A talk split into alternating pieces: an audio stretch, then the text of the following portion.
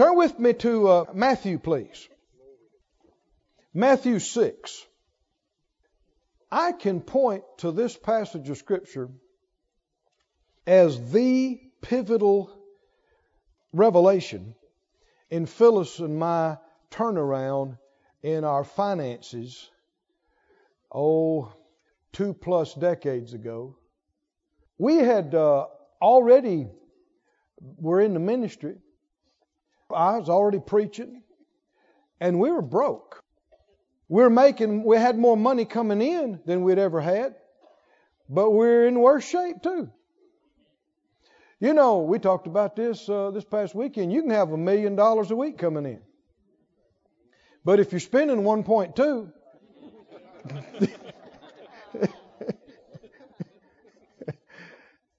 in uh, five weeks, you're a million in the hole. Hmm? Even though you got a lot coming in. And so we had, I don't know if you call it a lot, but we had more coming in than what we had had, but we got in bad shape. And this went on month after month, after month after month, and actually year after year. And I'm a preacher. I believe in prosperity.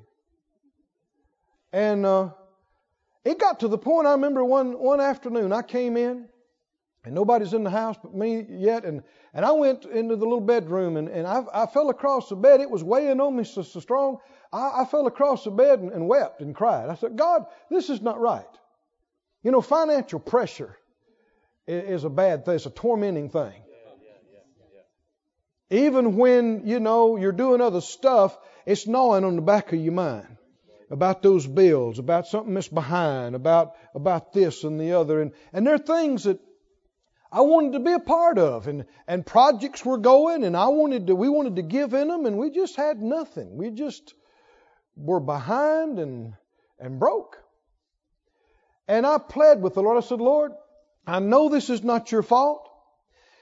I know you are not a God of lack. I know this is not your will for me. I, I believe with all my heart you are a God of abundance. You are a God of plenty. You're a good God. Have mercy on us and help us. What I don't see, show me. What I'm missing, reveal it to me. Anybody that would help me that you could hook me with and, and help me to receive through them the thing I need to see or hear, I'm asking for it. And I cried out to him with all my heart. You know what the Bible said about that? If you cry out to the Lord with all your heart, what did it say? He'll answer you. He will. And looking back now, I can see at that very moment was a turnaround. Now, I didn't know the answers that evening, nor the next day, nor the next two or three, but I can look back and see that right after that, the Lord began teaching me about these things. And it seemed like for the next five years, every day, He was showing me something and taking me. And the first thing He took me to was this chapter. The first thing He took me to was this chapter. Matthew 6 33. Anybody got it marked? I had it marked when he took me to it.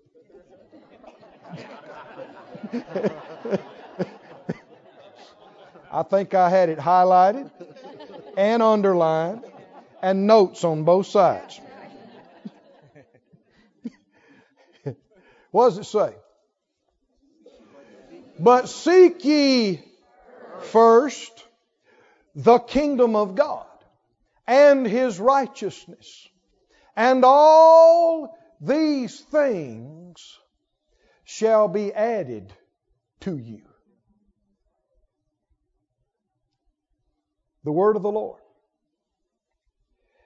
And the Lord brought me to that, and He said, You know this, but you're not doing it. I thought, whoa. I mean, I'd preached on it more than once or twice. And and he said, in fact, many of my people know this verse and quote this verse, but they're not doing it. They're not doing it. And in not doing it, you violate the first principle of prosperity. I believe this to be the master key, the master principle for God's provision, for God's plenty, for God's prosperity.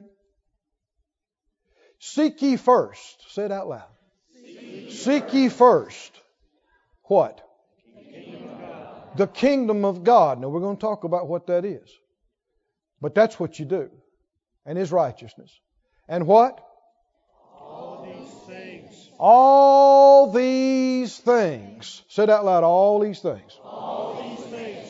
Say it again. All these things. All these things. All what things? Back up to the previous verse. Back up to the previous verse. For what? For what? For after? All these things. Say it out loud. All these things. After all these things do the Gentiles seek. Now here Gentiles refers to godless people. People outside the covenants of God. Godless individuals. Godless people spend the bulk of their time seeking after all these things. And he said, For your heavenly Father knows that you have need of all these things. Now that's a good verse. Because there's some people that think they're more spiritual than us.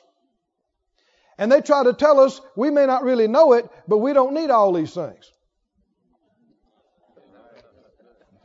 But we got scripture where Jesus said that the Father knew that we needed all these things. Anybody with me or not? You don't need all these things. Well, the Bible said we did. Jesus said the Father knew that we did. Anybody in here getting that? Say it out loud. God knows, I need all these things. You're quoting Jesus. The Father knows that you have need of all these things. You need some stuff, my brother. My sister, you need some stuff.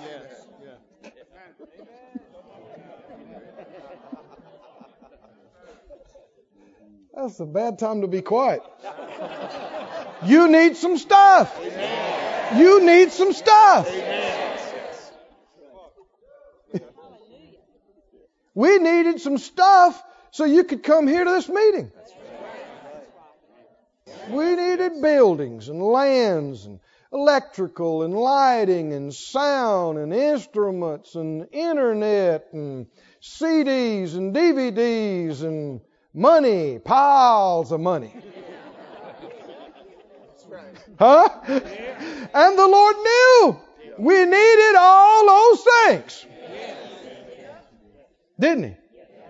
And people like, you know, charismatics and faith people particularly like to emphasize the ending phrases of these promised scriptures. That's the part everybody wants you to get to, and they're waiting to shout on the ending phrase. And all these things shall be added unto you, and people go, Yay! but if you don't get excited about seeking first the kingdom, there won't be anything to be excited about afterwards because all these things being added to you is dependent upon and following after seeking first the kingdom. Thank you, Lord. The Lord took me to that. I mean, it was days after I prayed that prayer laying on the bed. He took me to this. I, spent, I was spending some extra time praying and seeking Him about this. And He took me to that passage, and I, and, and I turned to it, and I sat down and read it. He said, Son, you're not, you and Phyllis are not doing this. I thought, Lord, you know, we left our family, we left home. I left my hot rod and my dog. I left mama and her cooking. and grandma and her huckleberry cobbler.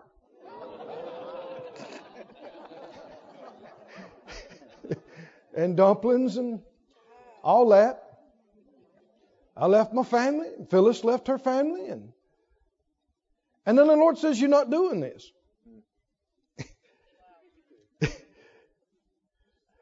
Well, um, let me give you some advice. Whatever the Lord says, agree with it.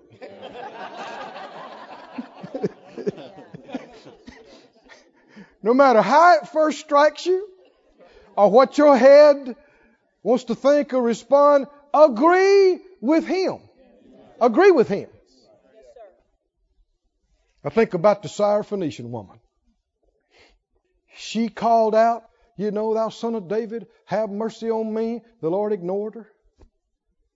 You know, the disciples said, Send her away. She's bothering us.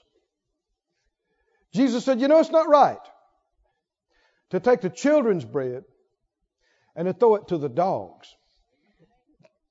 Now, a lot of people, I mean, just ignoring them would have been enough for them, wouldn't it? I mean, they would have got attitude with a capital A. They would have thought, Excuse me? Excuse, I thought this was a church where somebody could come get some help. Oh, you don't have time for me. Oh, I'm bothering you, am I? Oh, excuse me. But then you get to this point and they go, Dog? dog? Who, who are you calling a dog, preacher? and they would have lit into him and given him a piece of their mind and left without. And their story wouldn't be in the book. But listen to this woman. It's not right to take the children's bread Throw it to the dogs. What does she say? Truth, Lord. What does that mean? What does that, what does that mean? True. What is she, what is she agreeing to? True. What did you say? It's not right to take the children's bread and throw it to the dogs. Well, she's not part of the children, so she must be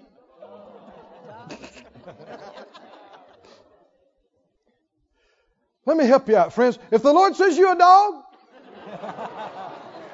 you say bow wow. You you you say, Lord, whatever you say is whether whether you think so, whether it looks so, He's always, always right. Don't argue with Him.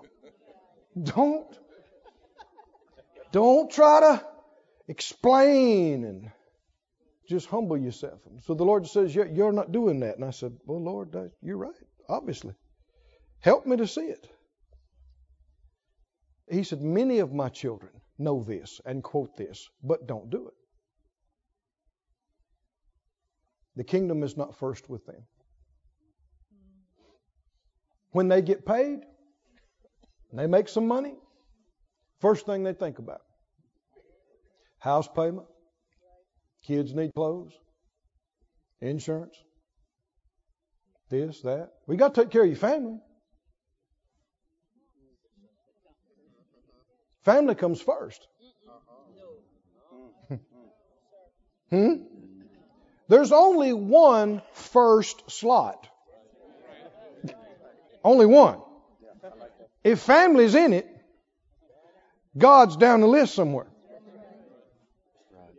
Hmm? And so people, that's why so many people, they, they never have anything to give. And it's their fault.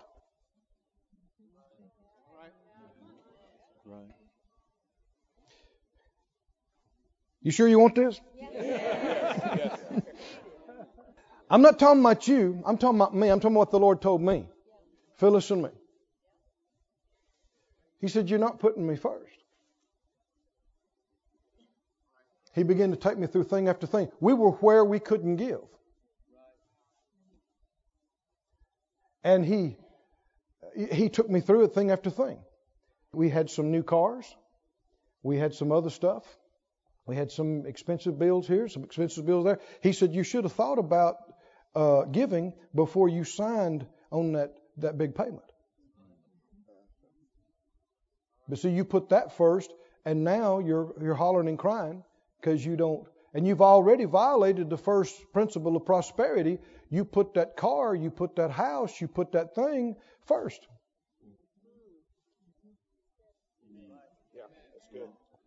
Can you see that? And millions of Christians all over the place, they think first about their bills, first about even some people their desires, their hobbies, and all kind of stuff. And then they get to church and think, it's offering time. Do I have anything to give? I don't know. Let me see if I got a dollar.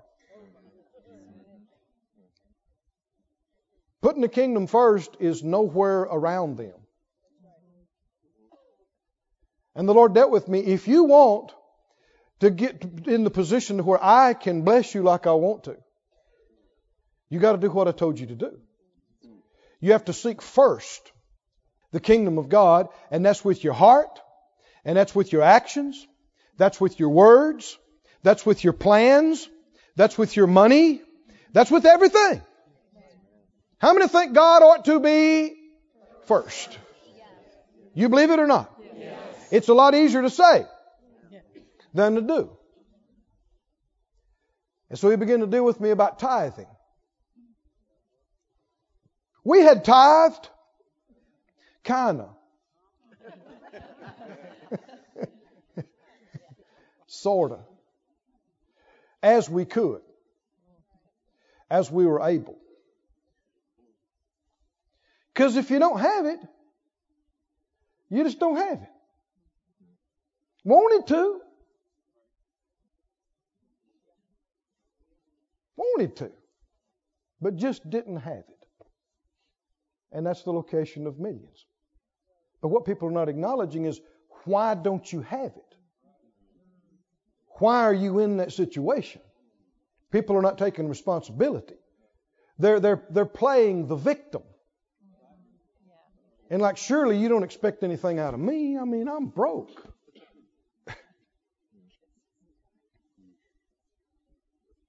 Well, it's, it's not what I think. It's what the Lord said. He said the tithe was His. Now, if you're not clear on that, you need to get clear. Don't don't base it just on what I'm I'm saying. Put your nose in this book. That's what I had to do. I had studied it, but man, I, I got in earnest and, and I looked at every verse again and I looked up the words and and I poured my heart out and and finally I realized I got to make up my mind now Either the tithe is His and it's not mine, and if it's His, I can't do what I want to do with it. If it's mine, I can do whatever I want to do with it. It's not His. Is it His? Or is it mine? It's just that simple. Now, people like to keep it fuzzy so they can pretend they don't know.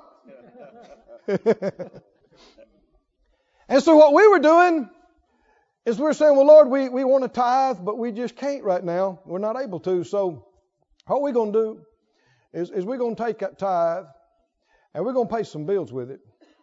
Because we know you want us to be a good witness, paying our bills. And so what we're going to do is uh, we're going to believe and ask you for more money to come in. And what we'll do, we'll believe for you to give us enough money to pay you back.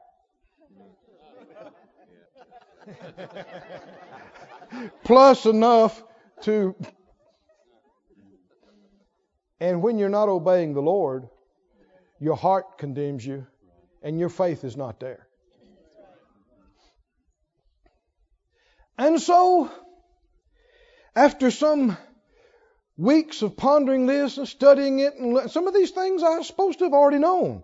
And Phyllis and I talked about it at length and we prayed about it. We made up our mind. We're through playing with this. Forgive us, God. We're going to tithe. We're going to be tithers from now on. The ministry is, and we are personally.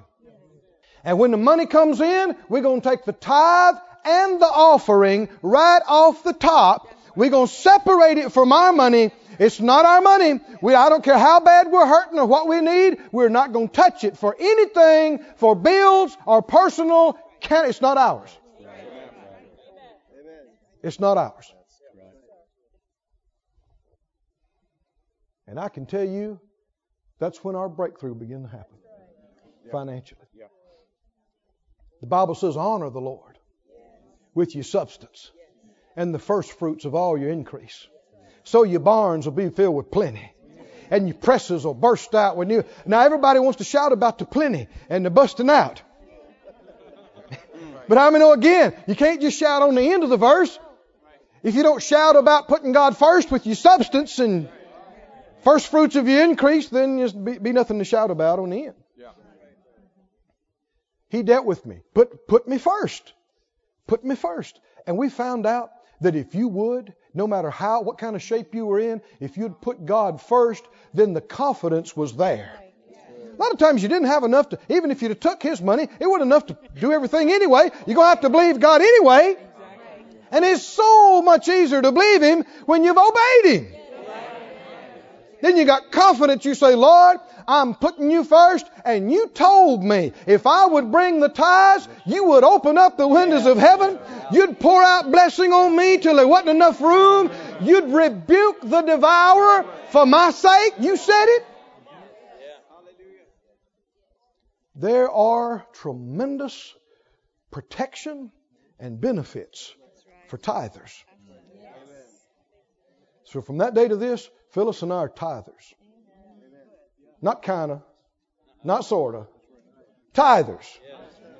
Tithers plus. The tithe is 10%.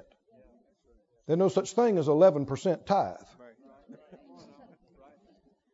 That'd be the tithe and a 1% offering.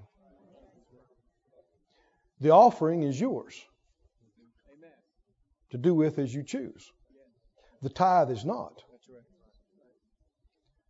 A lot of people like to say, well, everything I have is the Lord's. uh-uh. If it is, you've got nothing to give him. You can't even give him an offering. It's not true. He didn't say everything you've got is mine. He said the tithe is mine. Hmm? That means the rest of it's yours. And it means you, you got something for your, your bills and your stuff and your desires, and you've got something that is yours that you can give him. And he's not saying, well, that was mine already. Will say, well, he gave it to me. Yeah, but when he gave it to you, it's really yours. so then it's really yours, you can turn around and give it to him, and he'll receive it as a gift from you. What, a, what an awesome thing to be able to give to the giver. He has enabled us to do this. Thank you, Lord. Tithing is so much more than writing a 10% check. People that Christians who don't tithe are saying, "Hey, that's my money. I worked for it. I earned it. That's mine to do what I want to with." And it is people don't realize it, but it's arrogance. Because the truth is, your heart would not beat again except for the Lord's grace you wouldn't have any brightness of mind. You couldn't get up and find your way to the sink in the morning. Did you hear me, saints? You couldn't dress yourself. You couldn't get out of bed, much less go make any money, unless the Lord allowed you to. And when good things happen to you, He has gone before you. Hasn't He?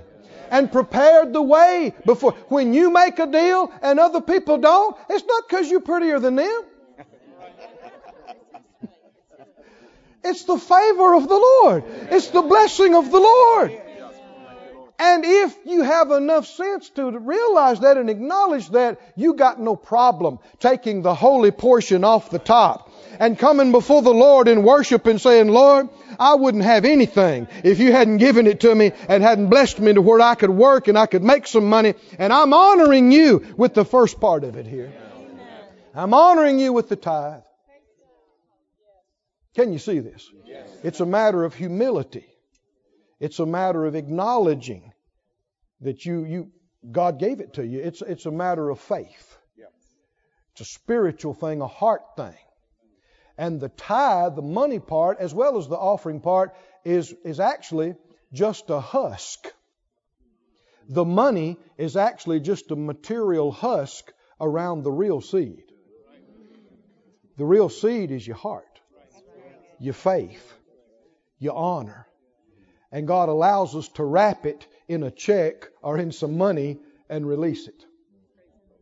If it's only money and there's no faith in it or no heart in it, it doesn't please the Lord, He doesn't even receive it. Whoever you gave it to might have received it, but the Lord didn't receive it. Because without faith, it is impossible. To, so you, you couldn't write a big enough check to impress God for Him to receive it from you. And there's no amount, there's no number that you can impress Him with. And yet, a woman can take two mites. huh? And because her heart's in it and her faith's in it, Jesus interrupts the whole proceedings. It says, look at this. Look at it. He was watching what they put in. Wasn't he? You know, he's the same yesterday, today, and forever. he was he was watching the amount they put in. And she put those two little things in there. And he caused everybody's attention. And his disciples, he said, look at this. This woman has outgiven everybody in the place today.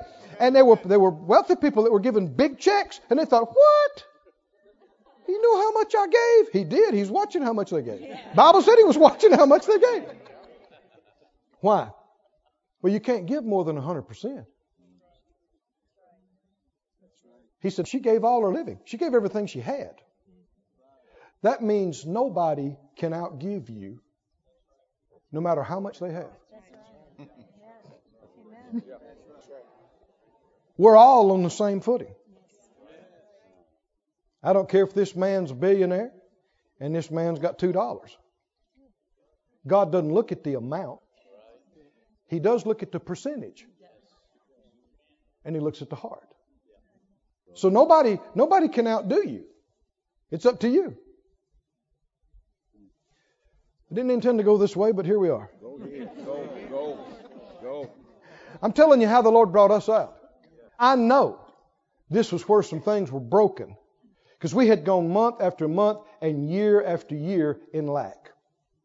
Coming behind, short, coming short, coming short. Yeah, we had some more coming in, but you still had more going out than you had coming in, and we're getting in, in worse shape every month. And the first thing the Lord did, He brought me to this passage and He said, Keith, you're not doing this. You know it, but you're not doing it. And he said, Many of my children know this, but they're not doing it. They put all kind of stuff ahead of me and the kingdom and the, and the works of God. And then if they have anything, if they're able, they try to do something. And he said they violated the first principle of prosperity. Tell me what it is. Matthew 6:33. Tell me what it is again. Do what? Seek ye first the what? The kingdom of God.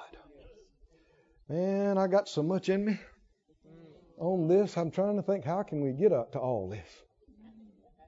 Have you ever studied on the kingdom of God? You're in Matthew 6 just the next chapter here, chapter 7, I was uh, watching a news talk show one, uh, one evening years ago, and a very well known preacher was on there. They were interviewing him. And uh, they're talking about a number of things, and the interviewer, if I call the name of it, y'all all recognize it, it's internationally known. And uh, the interviewer said, uh, Well, now, Jesus preached love and acceptance. And, and the pastor said, Well, yeah, yeah. And so then they went off talking about some things along that line. And when he said that, the Lord spoke up in my heart. He said, No, I didn't. No, I didn't. So, boy, the next day I got to studying about what he preached. And did you know that is not true? That is universally believed, but it's not true. I'm getting looks across all the crowd. now, you watch. So many times when people are saying that, acceptance of what? They're trying to get you to agree that their sin is acceptable. Accept my sin. Accept my ungodly lifestyle. Accept my perversion. Accept my sin. Accept my faithlessness. Me being an atheist or an agnostic or intellectual unbeliever. Well, Jesus accepted everybody. Jesus accepted everybody. And, and the problem is, preachers will agree with this. They'll look at them and go, yeah, that's right. Jesus accepted everybody. People say, and you, and you have to accept me the way I am. Said who? Well, this is going over big. well, you have to love me just the way I am. No, I don't. No, we don't. We love you. We don't have to love your goofy ways. All the ways you are. No. we don't have to accept all your junk. No. what did Jesus really preach? Matthew 7. Yeah, I've already given you hints on this, haven't? Y'all, y'all are already ahead of me. Uh, you know, go back to the fourth chapter actually of, of Matthew. There's there's two or three places where it talks about this, but Matthew 4, well, excuse me, verse, verse 17, for time's sake. Matthew 4 17. From that time, Jesus began to preach. What did he do? He said what? Accept everybody. Quite a, a difference between accept everything. What did he say? Repent. Repent. I won't take the time to go through them, but verse after verse after verse shows you the same thing. Jesus preached repentance and the kingdom of heaven. That's what he preached. Repent, Jesus said. Get right. Straighten up. Get it turned around. What does repent mean? Cry and feel bad. uh-uh. You can cry and use up three boxes of Kleenexes. And you can counsel for three months and never repent. What does repent mean? Repent means change. Change. Change. Now, there's a lot of difference between accepting everything and saying change. Yeah, that's right. Jesus said change. Didn't he? Change. And since none of us in here have arrived at total Christ like perfection, no matter how long you've been saved and how far you've come, you still need to change. Do you believe that or not? Look at your neighbor, tell them, say, hey, you need to change.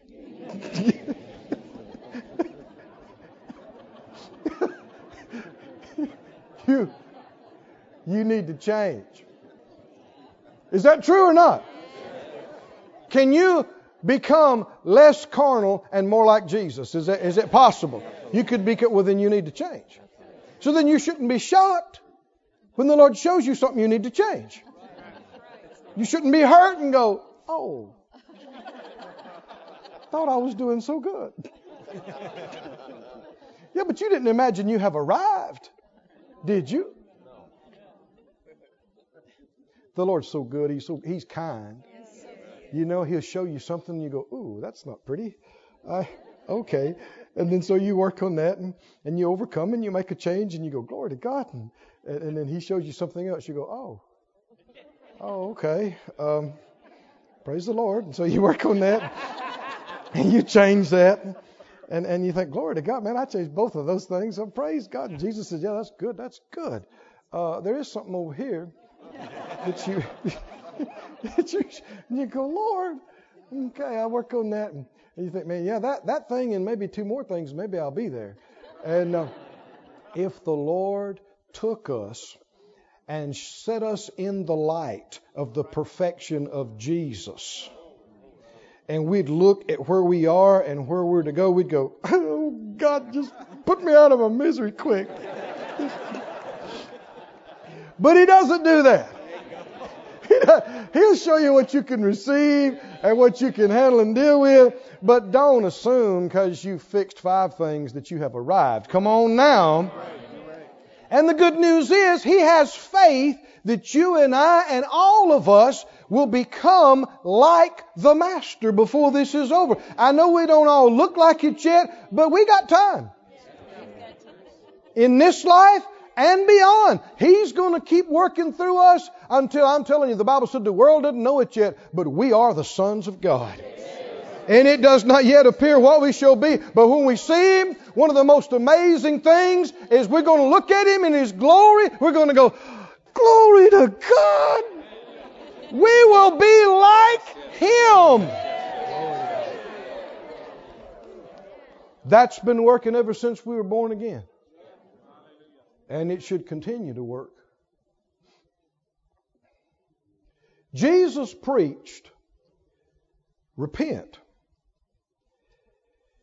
for the kingdom of heaven is at hand. Verse 23.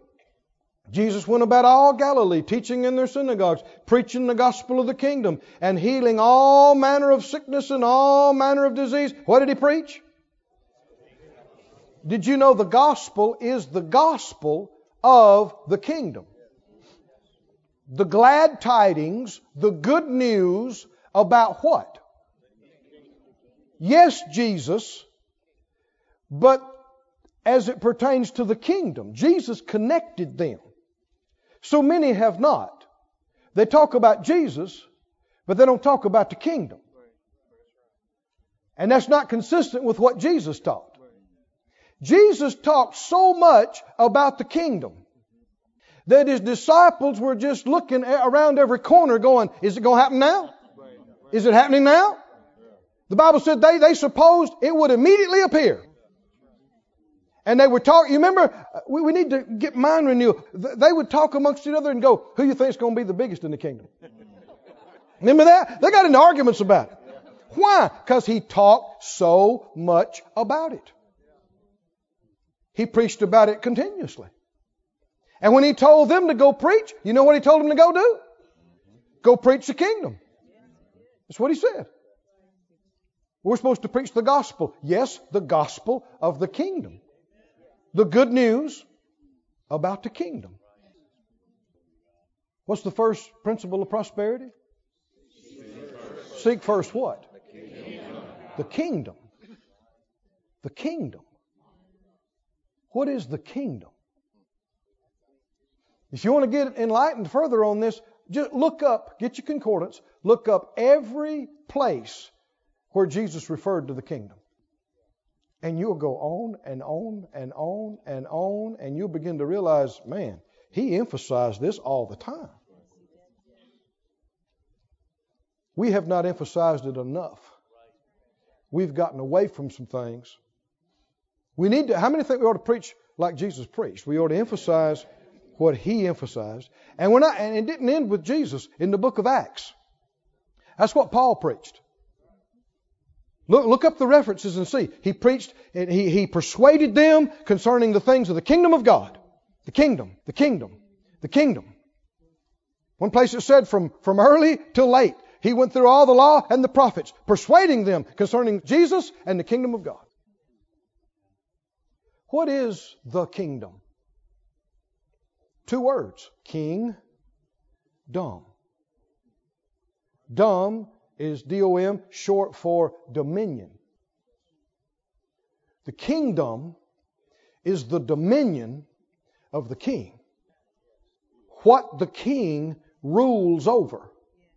What the king reigns over.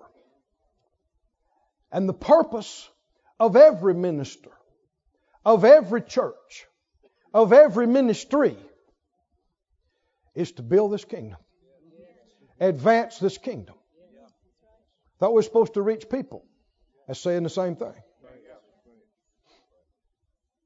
Now, there are areas where Jesus is not ruling.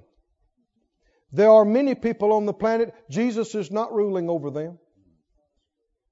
And He told us to preach. And the proclamation of the good news, there's anointing on that, and He confirms that word with signs following. There should be the healings, there should be the deliverances, and it's all to have the impact. And then we say, the kingdom is here. The kingdom is here. You better get in. Come on in. Bow your knee. Let him have dominion over it. Let him, let him reign over your life. How do you get born again? You believe in your heart? You confess with your mouth what? Jesus is what? Not, not just Savior, He's what? Lord. It's the Lord who has the dominion.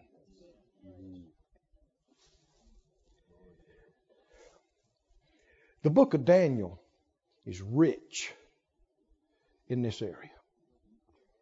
God allowed Nebuchadnezzar, he allowed Daniel to see the kingdoms from where they were to the end, where the kingdom of God would consume and replace everything. You want to read about it a little bit? Go back to Daniel. Go back to Daniel. Second chapter. Somebody say the kingdom. kingdom. Say it again, the kingdom. kingdom. I believe we should be very stirred up about the kingdom of God this week. Hmm? Thought this was week of increase. I understand you don't seek first the kingdom, there ain't gonna be no increase. And a lot of people have been missing it this area. They, they're confessing increase, they're confessing, confessing, but they're violating the first basic principle of prosperity, which is to seek first the kingdom. But if you seek first the kingdom, what Jesus, Jesus, the Master, what he say would happen? All these things that the Lord already knows you have need of, all these things will be added. That very word in the Greek is also translated increase. And the word added means to place alongside of, to place or lay in addition to. And this is consistent with all the scriptures that went before. He told him, he said, don't seek all these things like the Gentiles. They're making that the main thing. And Jesus says, these are just add-ons. Somebody got him. All this stuff, you know, what you're gonna eat, what you're gonna wear, where you're gonna live, what you're gonna drive, all this stuff. The Lord knows you need all that stuff. But if you focus on that and you seek that, you're just like the world. But if there's something else consuming your heart and your mind and your focus, and you're going after that, night and day, the Lord says, don't even think about all that. I'm going to lay that beside you. I'm, I'm going to add that to you. And just lay that in addition to what? In addition to your unrelenting pursuit of advancing the kingdom of God. I've experienced some of it. And I believe I'm coming into more of it. That if you eat, sleep, drink, breathe the kingdom of God, the money will be there. The stuff will be there. The vehicles will be there. The people will be there. Come on, the open doors, the opportunities will be there. If you get distracted and you start working night on day and day on getting the people or getting the money or getting the stuff, now you've got things backwards. You've got them turned around. You've got them upside down. That's all, after all those things, the Gentiles, the ungodly are seeking for. All this other stuff money, clothes, houses, vehicles, buildings, lands, mm-hmm. add ons. just add-ons. Don't get hung up on that. Don't don't get focused on that. Why? Because none of this stuff will last. All of it. I mean, we really don't have a clue how temporary it is. I had the privilege of uh, going to and working at Rhema Bible Training Center, Brother Kenneth Hagin's ministry, for years. And one day I heard some uh, some first year students discussing some things on the side, and one of them was telling about all the stuff. He's supposed to be giving a testimony, I think, but I think he's just bragging about all the stuff he had. And he had more stuff than than a lot of the other guys that were standing around. He just bragging, bragging. Once in a while he'd say the Lord, but he's just bragging. And uh, finally, one of the guys, you know, it, it, was unseemly. And one of the guys spoke up and said, "So what? Your pile of ashes will be bigger than mine."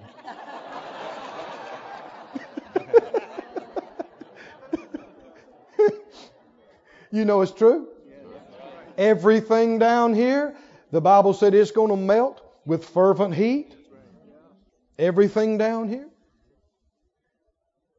Focusing on it, making a big deal out of it, is a big mistake. It's all so temporary.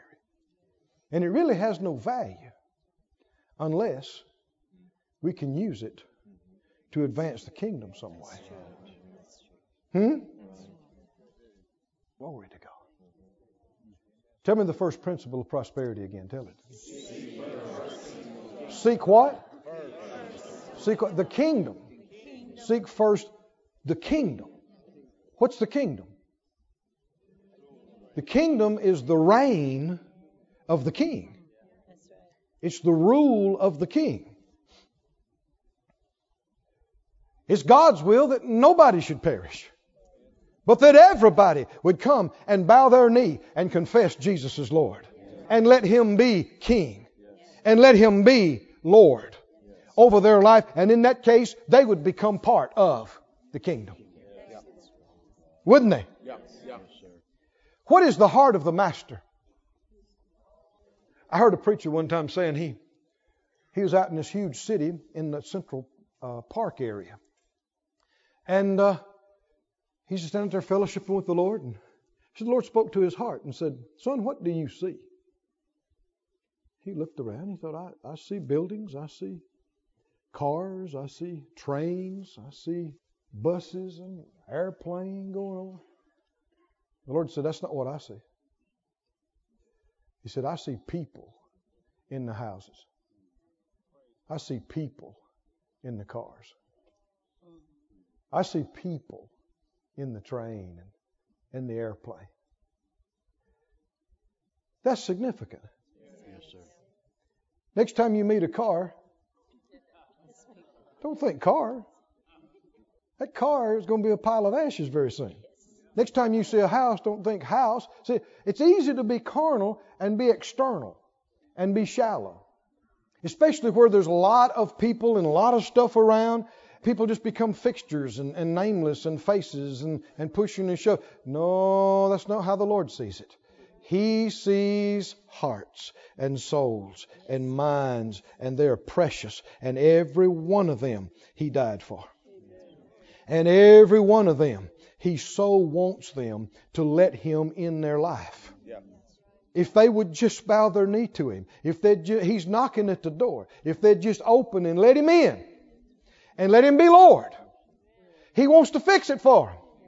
He wants to remove their sin and take everything out of the way so they can come right into the presence of the Father and fellowship with no hindrance or hesitation, no guilt, no shame, no condemnation. He wants to meet their needs. He wants to feed them. He wants to clothe them. He wants to bring them up to a whole nother level. He wants to heal their babies. But they have to let him in. If they won't let him in, if they won't bow their knee to him, if they won't let, if they won't become a part of what he has dominion over, then he is chosen by his own righteousness not to interfere and override, no matter how desperately they need him. Because if he just pushed in and made them take it, that'd be like the enemy. And he's not that way, and he never will be. What's important is the kingdom. Because the kingdom is not just here and now. Kingdom is our future. The kingdom is forever. One of the key words you see time after time, scores of times, the everlasting kingdom. Of his kingdom shall be no end. Mm. This is not imaginary. This is not fiction. Soon and very soon, there'll be no USA, there'll be no United Kingdom, there'll be no nation of Canada. All of this will be gone. There'll be one kingdom. Won't be any elections. Thank God. one, somebody say one. One, one kingdom. One kingdom. And you know who will be the people of place and position in that kingdom? The people who pursued it in this life. Did you find Daniel 2? Let's read it from the Word here. Daniel 2. You know, the king Nebuchadnezzar had a dream. He saw something, it impressed him tremendously, and then he woke up and he couldn't remember it. And he desperately wanted to find out what it was and what it meant, and he couldn't remember it. And he asked his guys, the astrologers and soothsayers, to come, and and they said, "Well, tell us the dream, and we'll give you the interpretation." And he said, "No, you tell me the dream, and then I'll know you can tell me the interpretation." They said, "Oh, king, no king ever asked that kind of thing from nobody knows that but the gods." They said, and and it made him mad. He said, "So kill them all." And so Daniel and his friends were part of them. So they come to the house, I guess, in the middle of the night or whenever, drag them out and kill them. And Daniel says, Why so hasty? And, and so he told them, and then he said, Let me go talk to the king. And he went in and said, King, give me some time, and, and we'll tell you. That's faith. then he went back home, got his fellows together, and they prayed. But you know they prayed? I mean, if you don't get the answer to this one, you're going to lose your head. Right? I mean, I imagine they did some serious praying that night. Course, you know, begging in fear wouldn't help you at all either. You had to pray in faith. And, well, God showed him the dream. God showed him the dream and showed him what it meant. And so he was able to go back and tell him. Thank you, Lord. He said, verse 27, Daniel 2:27 Daniel answered in the presence of the king and he said the secret which the king has demanded cannot the wise men the astrologers the magicians the soothsayers show unto the king but there is a God in heaven that reveals secrets and he's made known to the king Nebuchadnezzar what shall be in the latter days. Your dream and the visions of your head upon your bed are these as for you, O king, your thoughts came into your mind upon your bed what should come to pass hereafter. And he that reveals secrets make known to you what shall come to pass. Let's just stop right here. What happened before the king had the dream? He was thinking about that. The mind is the doorway. Whatever you put your mind on, you open your spirit up too. He was laying in there, there in his bed, thinking about what kind of kingdom would come after his, and then what might happen after that. And he was on that channel spiritually. Do you see that? And so the Lord just unfolded it to him. We need to learn to focus our minds on things, hold them in areas. As our mind is on it, then our spirit is open to it. He said, verse 31, you saw and beheld a great image. This great image, whose brightness was excellent, stood before you, and the form was terrible. The image's head was of gold, fine gold, his breast and arms of silver, his belly and his thighs of brass, his legs of iron, his feet part of iron and part of clay. And you saw till that a stone was cut out without hands which smote the image upon his feet that were of iron and clay, and broke them to pieces. And then the iron, the clay, the brass, the silver, the gold broke to pieces together, and became like the chaff of the summer threshing floor. And the wind carried them away, and no place was found for them. And the stone that smote the image became a great mountain, and filled the whole earth. This is the dream, and we'll tell you the interpretation, therefore. O king, you're a king of kings. The God of heaven has given you a kingdom, power, and strength and glory. And wheresoever the children of men dwell, the beasts of the field and fowls of the heaven, he's given into your hand, and made the ruler over them all. You are the head of gold. After you shall arise another kingdom, inferior to you, and another third kingdom of, of, of brass, which shall bear rule, bear rule, that's what a kingdom is, over all the earth. And the fourth kingdom shall be strong as iron, for as much as iron breaks in pieces and subdues all things, and as iron that breaks all these, shall it break in pieces and bruise.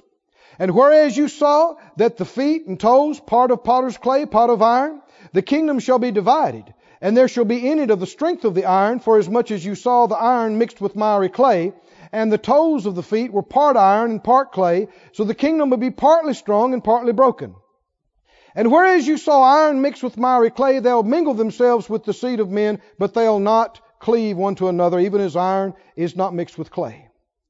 And in the days of these kings shall the God of heaven set up a kingdom which shall never be destroyed.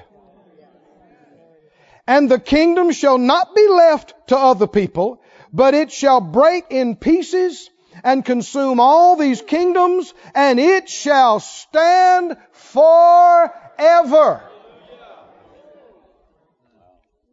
For as much as you saw that the stone was cut out of the mountain without hands, and that it broke in pieces the iron, the brass, the clay, the silver, the gold, the great God has made known to the king what shall come to pass thereafter, and the dream is certain, and the interpretation thereof sure. The stone which the builders rejected. the stone not fathered by a human father, cut out of the mountain without hands. That stone ground to powder every other kingdom that had ever come before it or ever existed, and they became like dust, and the wind came and swept them away, and there's no more Rome, there's no more Nebuchadnezzar, there's no more US of A, there's no more anything except the kingdom of God. The stone became a great mountain and filled up the whole earth. And it is an everlasting kingdom that has no end, that shall never end. That's what you and I are to seek first. Can you say amen? Somebody say glory to God. Say it again, glory to God. Say it again, glory to God for the everlasting kingdom. Oh, hallelujah. Stand up on your feet, everybody. Stand up on your feet. Let's begin to lift our hands.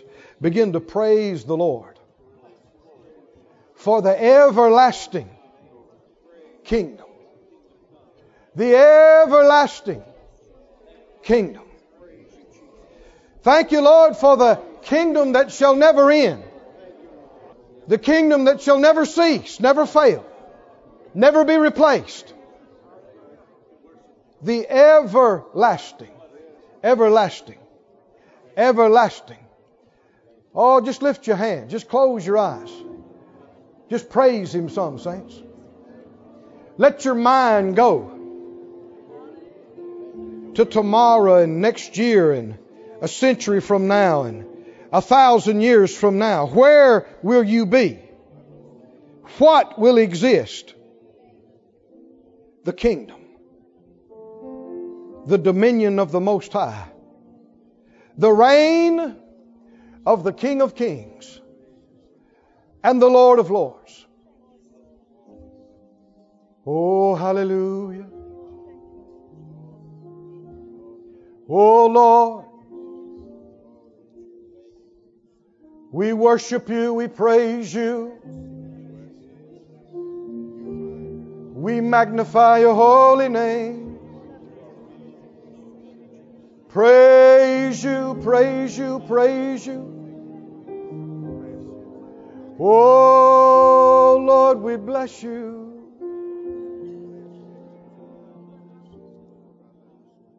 Hallelujah. This ministry has been brought to you today free of charge by the partners of More Life Ministries and Faith Life Church. If you would like to help send this word to others at no charge, you can become a word sender today.